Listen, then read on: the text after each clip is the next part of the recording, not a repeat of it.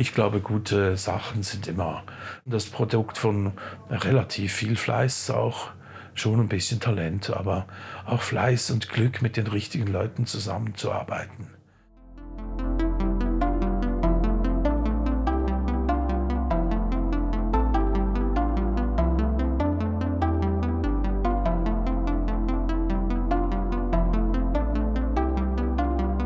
Willkommen zum Podcast Warum gehen, wenn man tanzen kann des Kunstvereins Schichtwechsel.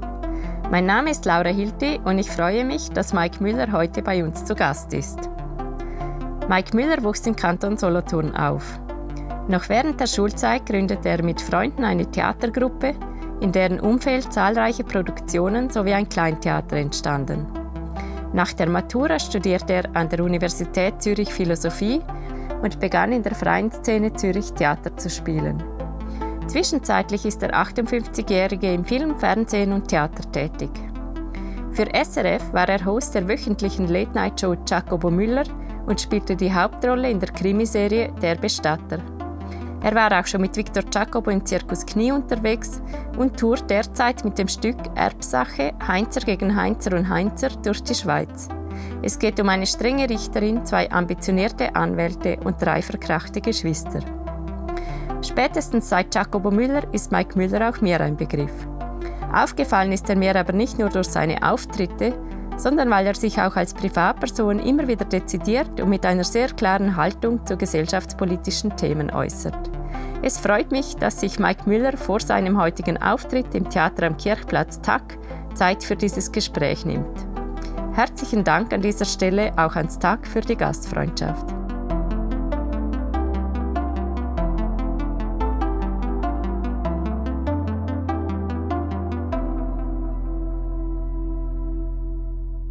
Bist du nach so vielen Jahren Berufserfahrung noch nervös vor einem Auftritt wie heute?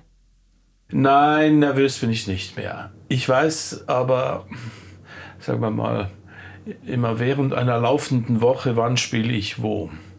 Das habe ich dann auch immer schön im Hinterkopf. Das heißt, es gibt an solchen Tagen äh, keine Seetage oder keine zu anstrengenden Sachen. Bei diesem Scheißwetter, wie wir es im Moment haben, stellt sich die Frage natürlich gar nicht. Aber es ist so ein bisschen wie bei Fußballern, man weiß, um 20 Uhr heute Abend geht der Sack zu. Das heißt, man, hat einen wie, man rechnet wie rückwärts. Man ist äh, eine Stunde vorher, vor der Vorstellung gibt es bestimmt nichts mehr, was einen, was einen anstrengen oder aufregen oder erregen könnte. Das heißt, man ist dann in der Garderobe und ruhig und kann vielleicht noch ein bisschen auf Twitter rumsurfen, aber auch nicht zu sehr. Da auch nicht krasse Sachen basteln, wie das ab und zu passiert. Sich auch nicht streiten mit Leuten. Das ist immer ein bisschen easy peasy. Aber wirklich nervös bin ich nicht. Aber natürlich, 20 Uhr, ich gehe auf die Bühne, äh, bin ich doch sehr angespannt, weil ich weiß, ich habe jetzt 80 Minuten vor mir, wo ich Vollgas gebe. Und wo ich auch Vollgas geben möchte für mein Publikum. Und Vollgas heißt nicht einfach volle Kraft voraus, möglichst laut, möglichst kräftig, möglichst expressiv, sondern halt eben trotz meines Gewichtes, sage ich mal, möglichst leicht auch, möglichst abwechslungsreich, alle Facetten schön, alles was möglich ist, machen. Und gelingt das immer oder hängt das von der Vorbereitung ab, vom Publikum? Also das hängt ganz bestimmt von der Vorbereitung ab. Jede Vorstellung muss vorbereitet werden. Ich spiele zwei Stücke gleichzeitig im Moment. Das ist eigentlich kein Problem. Machen ja Stadttheater-Schauspieler sehr oft. Das heißt einfach, man bereitet halt zwei Stücke vor, nicht nur eines.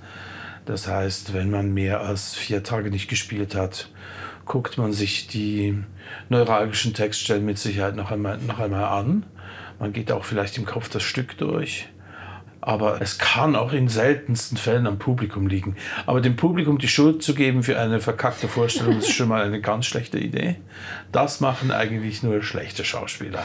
In meinem Alter hat man diese Erfahrung gemacht. Das ist ganz schwach. Also meistens liegt es an einem selber. Es gibt schwierige Umstände wie Lärm oder solche Sachen, die das nervt halt im Theater. Ist auch schade. Aber ich finde, man ist seinem Publikum auch was schuldig die kommen auch, um da, um etwas zu sehen. Die wollen was geboten kriegen, deswegen zahlen sie auch finde ich eine gute Abmachung so. Heute Abend geht es ums Erben. Was hat dich daran interessiert? Also Erben fand ich schon immer spannend, schon als meine damalige äh, Partnerin und mein jetziger Regisseur, zwei verschiedene Personen, äh, das Neumarkt, das Theater am Neumarkt in Zürich hatten, äh, habe ich das auch schon mal vorgeschlagen als Spielzeitüberschrift. Es gibt immer was zu erben, das wurde dann abgelehnt, zu meinem Glück irgendwie auch. Jetzt war das Thema wieder frei für mich quasi. Ich habe geglaubt, bevor ich mich dann hinter dieses Stück gemacht habe, dass man über das Erben, mit dem Erben, über das Erben, durch das Erben viel erzählen kann. Man kann viel erzählen über ein Land, über eine Jetzt-Gesellschaft, auch ein bisschen, das Erben hat auch eine Geschichte, auch das Erbrecht hat eine interessante Geschichte. Äh, man kann auch sehr viel über Klassen erzählen, weil man, wenn man über das Thema Erben redet, redet man immer auch über die eigene Herkunft wo komme ich her? Also jemand aus einer sehr reichen Familie, wo man natürlich dann Stiftungen vererbt oder Sitze in Stiftungen und so, Bildersammlungen oder wie jetzt hier in, wie es der Schweizer Republikaner sagt, in Liechtenstein, wo es auch eine, eine Erbgeschichte gibt, wo sich fragt, zahlen die Steuern darauf? Zahlen sie natürlich nicht, ist ja klar.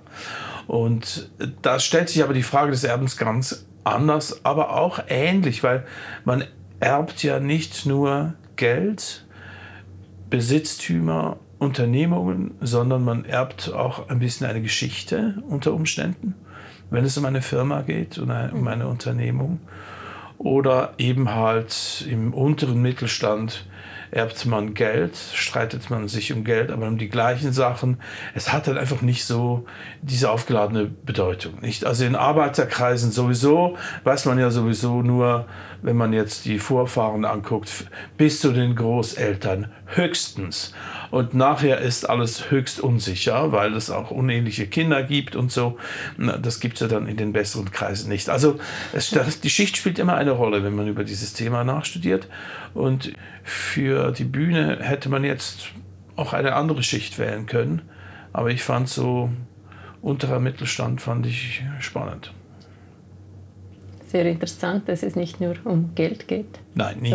Beim Erben ja. geht es ganz selten bis nie. Nur um Geld, es geht immer um nicht erhaltene Liebe, um Demütigung, um Zurückweisung, Eifersucht. Auch um Großzügigkeit kann es auch, kann es auch gehen. Um Ungerechtigkeit, um autoritäre, tyrannische Väter, großzügige Väter, neurotische Mütter, tolle Mütter. Mütter, die äh, unendlich viel Liebe geben konnten und solche, die damit eben Mühe hatten. Also da ist die Bandbreite unendlich groß. Das ist für die Fiktion super. Und für die Komödie ist eben super, dass es immer um schlechte Gefühle geht und nicht um gute. Also die Liebe, die gehört ins Drama und in der Komödie. Als Komödiant hat man das Glück, dass man die Liebe im Privaten behalten kann, was ich sehr angenehm finde. Und auf der Bühne muss ich mich mit dem nicht beschäftigen. Ich fand es auch im Film immer nicht so interessant, wenn es um Liebe ging. Äh, nicht zu meiner Abteilung. Privat ist was anderes, aber auf der Bühne finde ich natürlich nicht erhaltene Liebe spannender als Liebe. Und hast du jetzt durch diese Recherche herausgefunden, wie man es als Familie schafft, sich nicht zu verkrachen beim Erben? Nein, es gibt natürlich keine Rezepte. Es ist wie bei anderen Themenfeldern genau gleich. Je länger man sich damit beschäftigt, desto komplexer wird es. Man sieht dann mit der Zeit auch, man kann nicht alles aus der eigenen soziologischen Herkunft herleiten und damit erklären. Das ist ein bisschen langweilig, engstirnig auch, falsch auch, unhistorisch vor allem, ganz schlimm. Unhistorisch ist es vor allem. Und wie man es richtig macht, weiß ich nicht. Ich hatte ja einen sehr tollen Berater, Professor Breitschmidt, ein emeritierter Zivilrechtler von der Universität Zürich, ehemaliger Oberrichter auch. Der weiß auch nicht, wie man es macht. Der sagt natürlich, in der Schweiz zumindest, das wird hier auch so sein, herrsche eine große Testierunwilligkeit, äh, weil man denkt, ja, naja, wenn man zwei Kinder hat, ist es ja auch nicht so schwierig. Auch bei dreien in der Regel, geteilt durch drei, behalt der Rest, geht es irgendwie meistens auf. Aber die Probleme, die man vorher nicht gelöst hat, kann man dann in der Regel mit einem Testament auch nicht lösen. Aber, ich meine, es wird jetzt heute in vielen Erbschaftsgeschichten und auch bei Erbrechtsrevisionen klar, dass man auch eine Gendergeschichte schreiben könnte übers Erben problemlos. Weil natürlich die Frauen meistens weniger kriegen, auch mit dem Argument, du hast ja noch einen Mann, der verdient. Auch heute noch? Ja, ja, das ist immer noch so. Das ist auch bei Filmrollen so. Auch in der Kunst. Das ist äh, völlig normal. Und beim Erben ist es dann zum Teil noch bei den, beim Genossenschaftsrecht, also bei den Erbkooperationen ja so, dass das nur über das männliche Blut vererbt wird.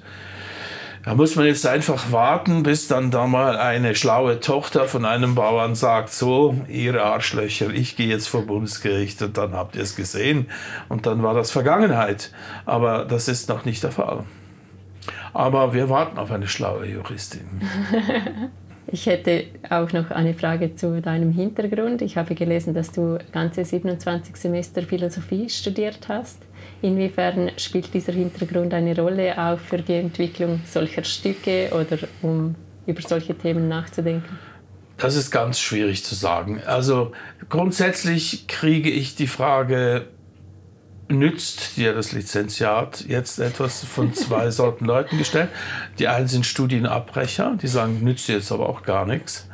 Die anderen haben das Studium fertig gemacht und sagen, aha, deswegen interessierst du dich für spezielle Themen und so. Ich weiß es schlicht und einfach nicht. Natürlich habe ich viel zu lange studiert. Ich habe viel gearbeitet während des Studiums. Ich habe auch viel gespielt, immer wie mehr gespielt und musste dann irgendwann mal die Notleine reißen, habe das Lied dann gemacht, auch viel schneller als ich gedacht hätte, hätte es wirklich schon viel früher machen sollen. Ähm, was mir das nützt, ich meine, ich denke, man kann sich für philosophische, soziologische, linguistische, geschichtliche Fragen interessieren, ohne dass man studiert hat. Aber das Studium ist ein wunderbares Buffet, das man eigentlich nicht so an sich vorbeiziehen lassen sollte im Leben. Das sollte man nutzen. Es ist ein einmaliges Privileg, auch in einem Alter, in dem man noch nicht so viele finanzielle, gesellschaftliche Verpflichtungen hat. Man hat noch keine Familie zum Beispiel. Das wird dann später alles ein bisschen komplizierter. Und da kann man sich halt mal drei, drei lange Sommer lang nur mit einer Kritik von Immanuel Kant beschäftigen. Also ich habe dann schon alle drei gelesen, aber das macht man später im Leben nicht mehr.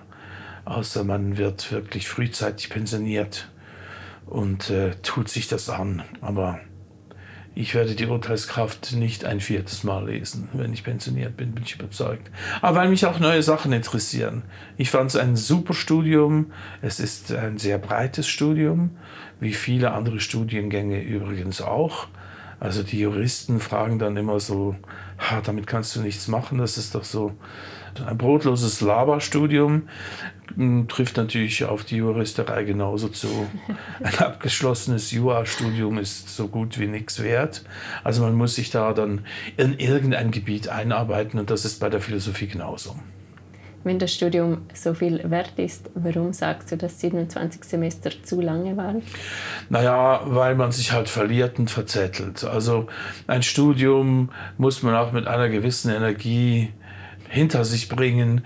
Die Krisenzeiten, die Krisenmomente, die werden dann auch nicht besser mit der Zeit. Man wird dann auch zu alt, man muss dann plötzlich Sachen nachholen und sitzt dann mit 21-Jährigen in einem Pro-Seminar, weil einem die Profs wegsterben im Nebenfach und so. Also absurde Situation. Also es muss nicht sein. Und für dich war klar, dass es keine Schauspielschule wird in dem Moment? Ja, das war halt so eine parallele Entwicklung. Also ich habe dann angefangen, immer mehr zu spielen. Auch diese Truppe, die ich mitgegründet hatte in Olten, wir haben uns dann also als halb professionell bezeichnet. Also niemand hat mehr 100% gearbeitet und so. Das war halt so eine parallele Entwicklung. Und mit der Zeit war ich dann schon wie zu alt eigentlich, um auch noch eine Schauspielschule zu machen. Und mein Ziel war dann erstmal das Studium mal fertig zu machen. Und bei den Komikern und Komikerinnen muss man sagen, ist es auch ein bisschen üblich, dass sie nicht eine Schauspielschule machen. Ich habe zwar Schauspiel dann auch gespielt später, auch im Schauspielhaus gespielt oder eben am Neumarkt oder am Theater Basel oder so. Und habe mich da auch gut zurechtgefunden, aber ich war natürlich nie in einem Ensemble. Also die haben mich nie gefragt und ich habe sie auch nie gefragt. Ich wäre wahrscheinlich auch zu wenig universell gewesen für ein Ensemble, denke ich jetzt mal. Aber es ist jetzt schwierig zu sagen. Mit 58 Jahren, das Leben bewegt sich halt dann so, wie es sich eben bewegt hat. Und da sind auch viele Zufälle entscheidend. Was heißt universell? Ein Schauspieler in einem Ensemble eines Schauspielhauses mit 28 Leuten zum Beispiel, Theater Basel vielleicht ein bisschen weniger, der muss halt schon sehr breit einsetzbar sein. Also er muss mit sehr verschiedenen äh, Regisseuren arbeiten können. Und als Freier arbeitet man natürlich dann eigentlich nur mit Regisseuren, die sagen, ah, den hätte ich gerne. Oder ähm, der Chefdramaturg sagt einem Regisseur, dir fehlt noch einer. Ich hätte da einer, der ist ein bisschen speziell, der kann nicht alles aber irgendwie äh, noch lustig. So, ne? so in dem Sinne läuft es dann.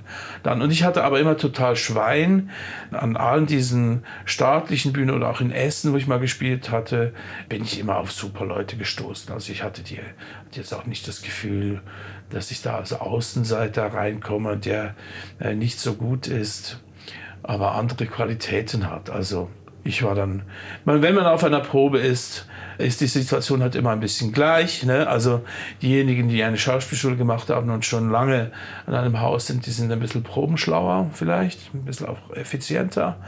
Aber man muss dann irgendwie ein Stück arbeiten und da muss man äh, frisch sein, viele Ideen haben und äh, es muss einem viel Blödsinn in den Kopf kommen, je nach Regie. Und so hangelt man sich dann durch bis zum Premierentermin. Das ist immer so ein bisschen ein ähnlicher Vorgang, der ist aber sehr, sehr spannend. Da ist sehr, sehr viel möglich. Und wenn man da mit äh, lustigen Leuten zusammen ist, dann ist das eine super Zeit. Ab wann war dir klar, dass du dich diesem Beruf widmen willst? Als ich genug verdient habe, dass ich nicht noch andere Sachen machen musste. Da war es halt dann klar. Ich würde das jetzt rein, rein ökonomisch begründen. Und manchmal ging es halt nicht. Dann musste ich halt noch andere Sachen machen, Reiseführungen oder habe immer auch wieder mal unterrichtet und so. Ja, war halt so. Also in Europa ist das immer ein bisschen ein Ding. Ja, machst du das jetzt beruflich? Äh, oder are you a working actor? Auch so etwas Amerikanisches, was man übernimmt. In Amerika fragen die das nicht. Die fragen, äh, hast du Krankenversicherung? Und wenn man dann sagt, ja, das haben wir, man kommt gar nicht dazu zu erklären, das haben bei uns alle, dann sagen die immer, äh, super. Das ist ja toll. Weil man bei ihnen dann angestellt wäre. Ja, weil man dann Arbeit hat und weil, dann man, weil man dann auch abgesichert ist. Ne? Und äh, das tönt jetzt ein bisschen kleingeistig, aber es ist halt auch entscheidend. Und eben, beruflich war es für mich, als ich davon leben konnte. Und ich habe aber immer auch schon gerne verschiedene Sachen gemacht. Also ich fand das jetzt auch nicht so schlimm. Manchmal war das ein bisschen schwierig zu koordinieren, logistisch.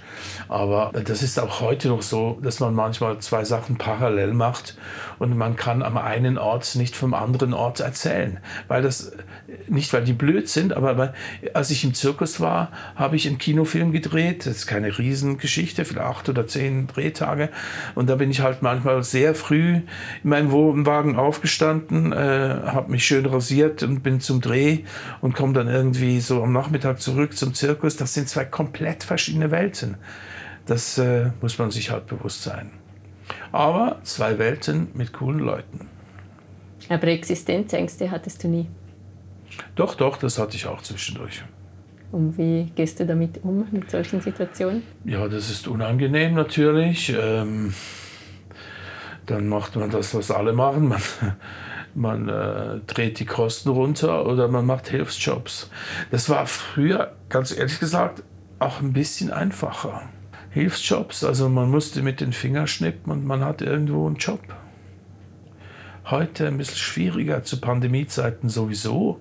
Und diese ganzen Catering- und äh, Gastro-Geschichten wegfallen. Also ich hatte Zeiten, da ging ich in ein Temporärbüro um mir was zu suchen und kam gar nicht erst bis zum Berater, weil irgendwie ein Typ, den ich aus der Schule kannte, der älter war als ich, der hat mir gesagt, versuch's doch mal bei der Firma, die suchen immer Leute. Und dann ging ich da raus, war in der Schlange, ging raus, in den Telefonautomat, habe angerufen, kannst gleich, kannst gleich kommen. So war das. Und so ist es heute eben nicht mehr. Leider. Ein Stück wie das heute übers Erben, wie entsteht sowas? Ja, das sind immer ein bisschen verschiedene Faktoren. Also Das ist ja erst das zweite rein fiktionale Stück, was ich mache. Das erste war heute Gemeindeversammlung, was ich in Scharen auch gespielt habe oder spielen konnte. Und dann sucht man immer ein bisschen nach Stoffen. Und bei Stoffen ist es halt so, da hat man recht viele Ideen und dann muss man immer ein bisschen abchecken, ist das eine Idee, die reicht für zehn Staffeln einer tollen Serie mit je zwölf Episoden? Ist es ein Spielfilm? Ist es ein Mehrpersonenstück? Ist es ein Solostück? Ist es ein Sketch fürs Fernsehen in der Länge von anderthalb Minuten? Oder ist es ein Tweet von nicht mal 140 Zeichen? Das heißt, man muss sich immer überlegen, wie viel Fleisch ist da dran, was ist das Potenzial, was kann man wirklich draus machen, was ist die beste Form. Ich habe schon viele Konzepte geschrieben, auch für das Casino Theater Winterthur oder auch für das Theater Neumarkt oder für andere. Die sind dann kläglich gescheitert, weil man nach 40 Minuten gemeinsamen Nachdenken gemerkt hat, mh, das reicht einfach nicht für einen Abend. Das reicht vielleicht für einen Sketch mehr nicht. Und beim Erben ist es dann halt so, dass ich da schon gedacht habe, einen Prozess auf die Bühne zu stellen, was erstmal schon ziemlich an der Realität vorbeigeht. Ich war dann auch vor Gericht, ich war in Verhandlungen drin, habe mit Juristen geredet, und dann muss man sehen, dass man das juristisch so halbwegs richtig hinkriegt, weil in der Realität läuft das alles über den Schriftverkehr. Mhm. Ist natürlich sehr ungünstig fürs Theater. Im Theater braucht man Figuren, man braucht Streit, man braucht Leute, die miteinander reden. Das geht schon mal nicht so. Ne? Und dann ja, muss man sagen, ja, am Schluss mache ich ja einen Unterhaltungsabend. Also kann ich mich auch entscheiden, gewisse Sachen so und so zu machen. Was ich nicht machen kann, ist juristisch kompletten Blödsinn zu erzählen. Und das ließ sich dann alles checken, soweit. Und da wurde ich auch beraten, soweit. Immer wieder. Der Text ändert sich ja während der Proben.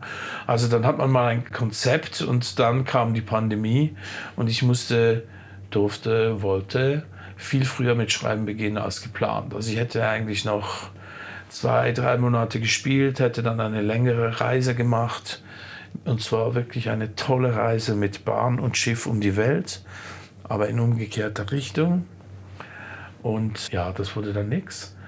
Aber bin ja in der privilegierten Situation, dass ich äh, ein tolles Büro habe zu Hause und dann war halt alles anders. Ich hätte es auch auf der Reise gar nicht schreiben können, es war nämlich zu kompliziert. Und so entsteht das. Und dann braucht man einen Regisseur oder ich brauche einen Regisseur. Ich mache das nicht ohne Regie.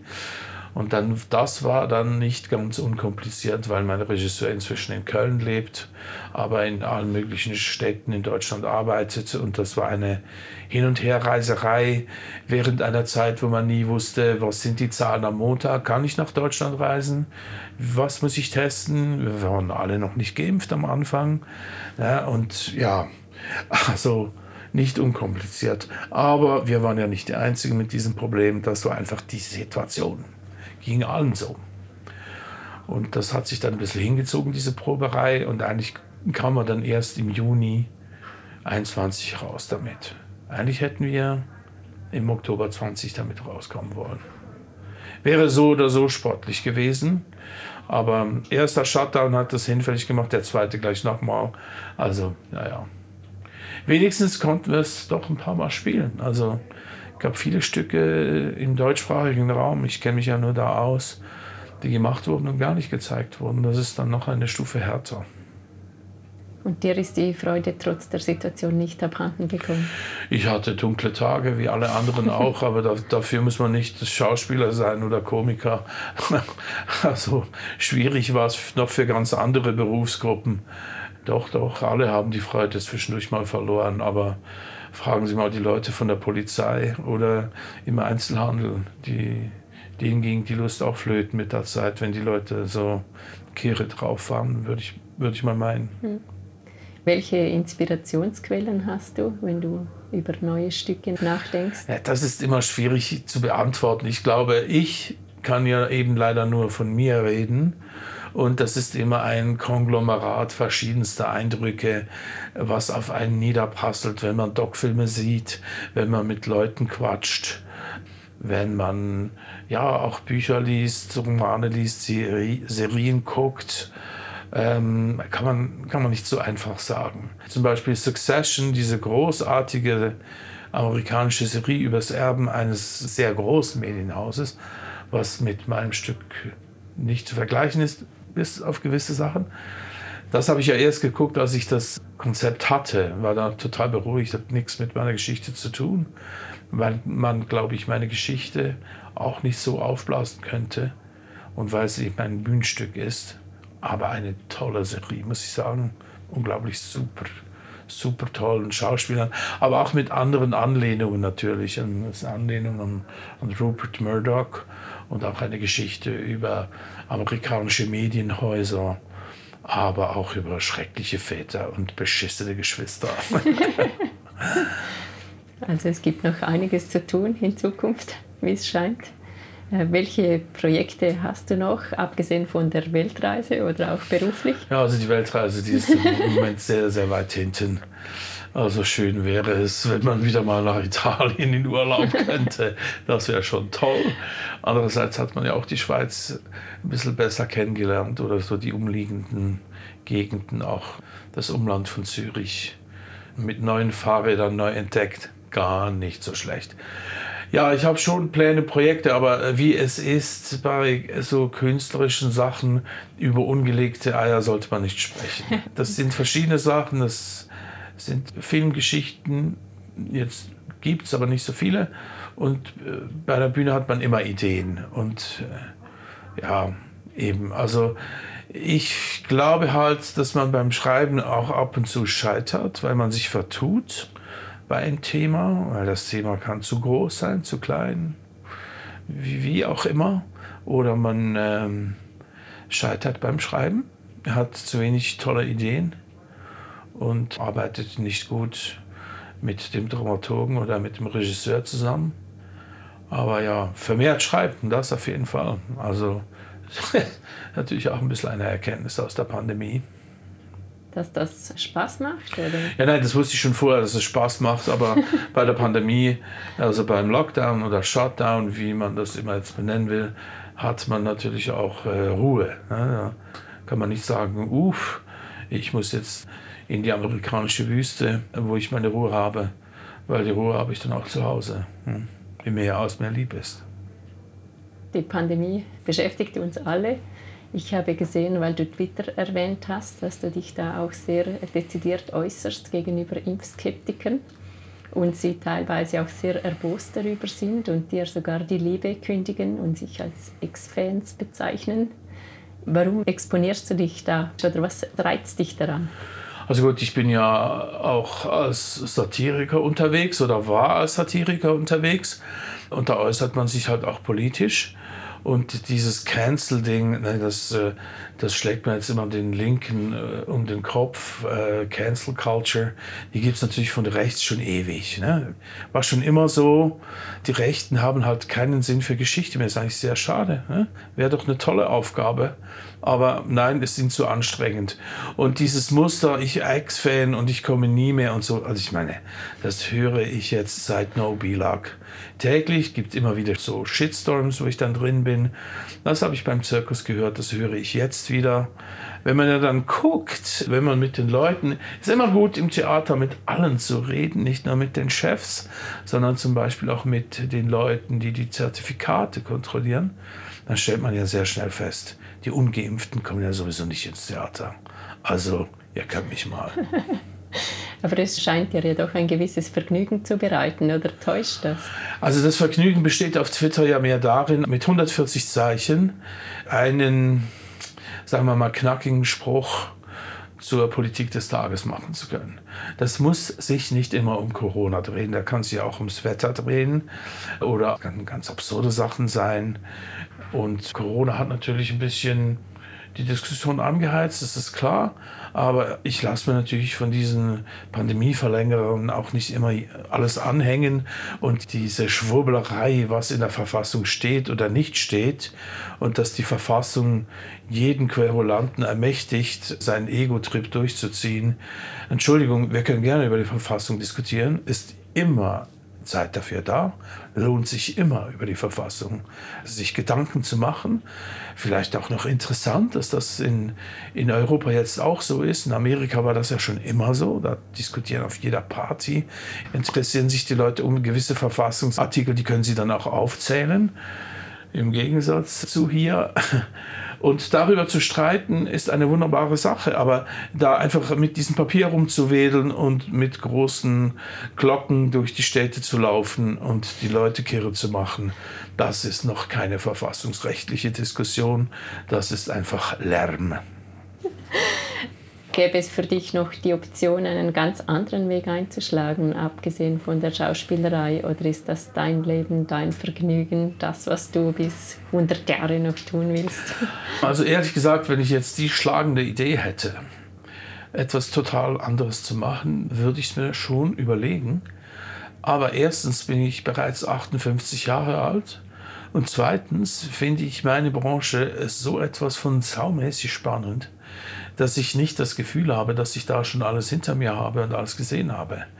Also da gibt es noch ziemlich viele Herausforderungen, die mich interessieren und hoffentlich warten auch noch sehr viele spannende Leute auf mich, mit denen ich in Zukunft arbeiten will. Und das denke ich bei jedem neuen Projekt, sei es nur ein einziger Drehtag für einen 20 Sekunden Auftritt wie bei Zucker, jetzt der neuen Walliser Krimiserie auf SRF ich war schon immer Fan von diesen Leuten, wo ich es einfach toll fand, mal von Namen zu sehen, wie die da arbeiten. Und das fand ich super.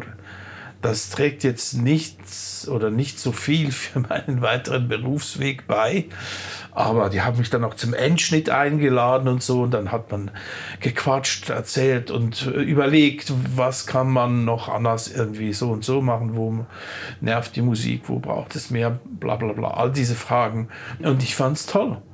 Und das sind meine Hoffnungen, dass sich das erfüllt und da muss ich jetzt nicht unbedingt an einem kompletten Berufswechsel rumstudieren. Ich wüsste ehrlich gesagt auch nicht ganz, in welche Richtung es gehen würde. Müsste, sollte. Du hast gesagt, es ist saumäßig spannend im Moment. Was genau? Ja, dass man sich halt im Theater entgegen anderen Gebieten, wie der Journalismus ist zum Beispiel dermaßen unter Druck. Ich war ja nie Journalist ansatzweise, dass man im Theater noch zum Teil wirklich Zeit hat, sich mit einem Thema auseinanderzusetzen. Und das hat etwas Feudalistisches. Und da hat man nicht die Schachuhr neben sich und schreibt die Stunden auf. Da arbeitet man auch für die Katz. Da macht man auch Vorgespräche für die Katz. Man schreibt Szenen oder Ideen, die wird man nicht brauchen. Die machen einen selber auch nicht schlauer besser, schöner, schneller, sondern äh, die sind einfach Ausschuss. Das gehört dazu. Und ohne Ausschuss zu produzieren, glaube ich, kann man keine Kunst machen. Hat etwas Ineffizientes. Heißt nicht, dass man äh, ganz faul sich da irgendwie auf dem Sofa rumfläzen könnte und dann den einen Einfall hat und 20 Minuten schreibt am Tag. Das glaube ich nicht. Ich glaube, gute Sachen sind immer das Produkt von relativ viel Fleiß, auch schon ein bisschen Talent, aber auch Fleiß und Glück, mit den richtigen Leuten zusammenzuarbeiten. Und das, das ist spannend. Und da gibt es noch viele Stoffe. Und da muss man sich auch selber immer überprüfen, da müssen wir die Sachen nicht neu angucken. Das ist ja auch in der Komik so. Ich mache ja zum Beispiel YouTube-Filmchen. Früher hätte man wahrscheinlich drei bis vier Minuten Filmchen gemacht. Heute macht man das ganz anders. Und da guckt man natürlich auch, was machen die jüngeren Leute, wie machen die das? Und was findet man selber spannend, was die machen? Und wo haben die eine tolle Energie, wo man sich was abgucken könnte? Oder was machen die für Dinge, wo ich sagen muss, kann ich nicht, check ich nicht, muss ich aber auch nicht. Ne? Aber spannend spannend zu sehen, wie die vielleicht eben auch vorsichtiger miteinander umgehen und nicht so Hate Speech-Geschichten machen, wo ich mich manchmal auch am Rand dazu bewege. Das unterscheidet die jüngere von der älteren Generation. Finde ich schon, ja. Und das erlebst du auch im Alltag? Das erlebe ich vor allem auf Social Media, aber das erlebe ich auch in Vorgesprächen, die ich gemacht habe für ein Projekt, was zum Beispiel eben nicht zustande gekommen ist, wo ich an zwei Gymnasien war und Vorgespräche geführt habe. Also da macht man sich dann relativ schnell lustig über Wokeness und Awareness und so.